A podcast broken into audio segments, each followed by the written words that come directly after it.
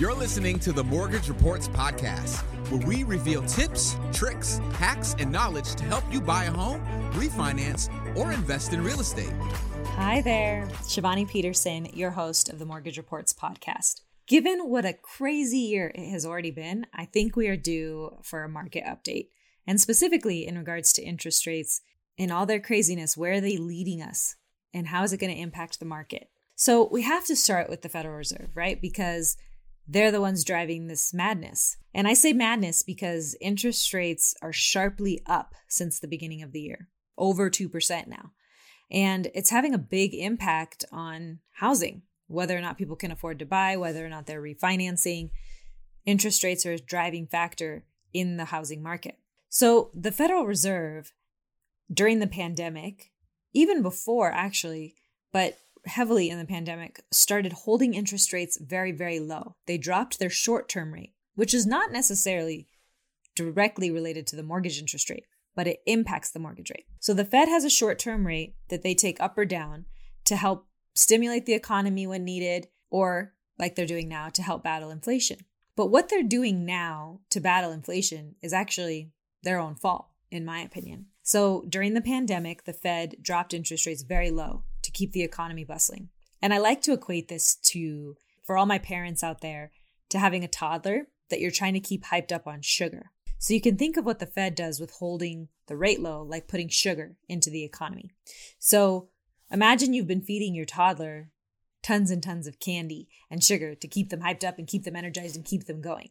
You probably know, especially if this is not your first kid, that a sugar crash is coming and that crash is not going to be pretty. So the Fed keeps delaying this, right? They keep feeding more sugar, more sugar to push off that crash. In reality, what your toddler needs is a nap and maybe a salad. But the crash that we ended up in is inflation. So by the Fed holding rates so low for so long, we've now ended up with a problem with inflation. And the inflation numbers are really high and they get higher each month so far this year. So now what they're doing to combat inflation, they're raising the interest rate. And that short term rate that they're raising, they're doing it very aggressively because inflation is very bad right now. Well, when the Fed does this and they've raised interest rates quickly or too aggressively in the past, they've put the US economy into a recession. So many analysts are predicting that these measures they're taking now will work to combat inflation, but the other side of that coin will mean we end up in a recession.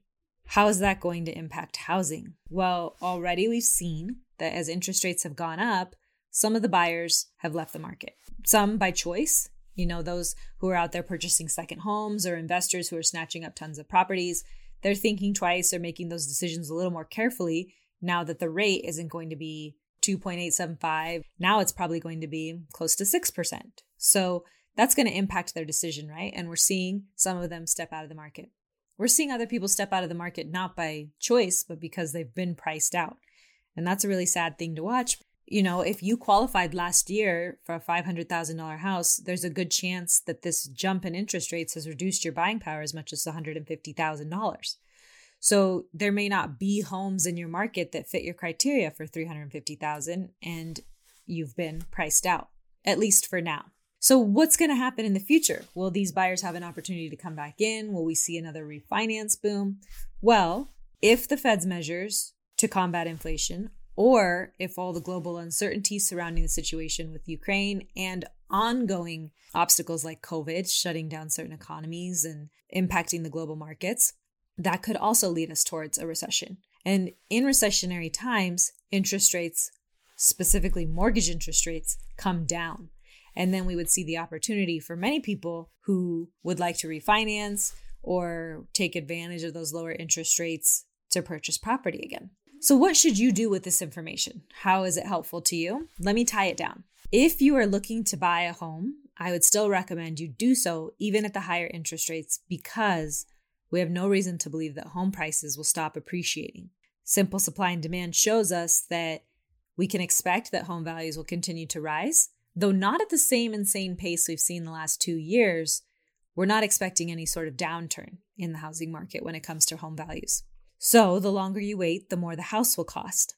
If you can afford to still get into the market, I would recommend still operating under the mindset of buying as soon as you can so that you can start taking advantage of those appreciation gains. Because remember, home values going up is only a problem when you're trying to buy a house. When you own the house, it's actually a gift.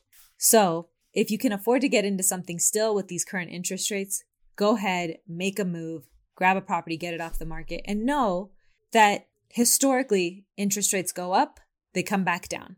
So down the line, you'll be able to reduce the monthly payment on that house by doing a refinance when interest rates come back down. That's my advice for you guys today. I hope it's helpful in understanding the market, digesting all of the information and noise out there, and tying it down to what you should do next. Thanks for listening to the Mortgage Reports podcast.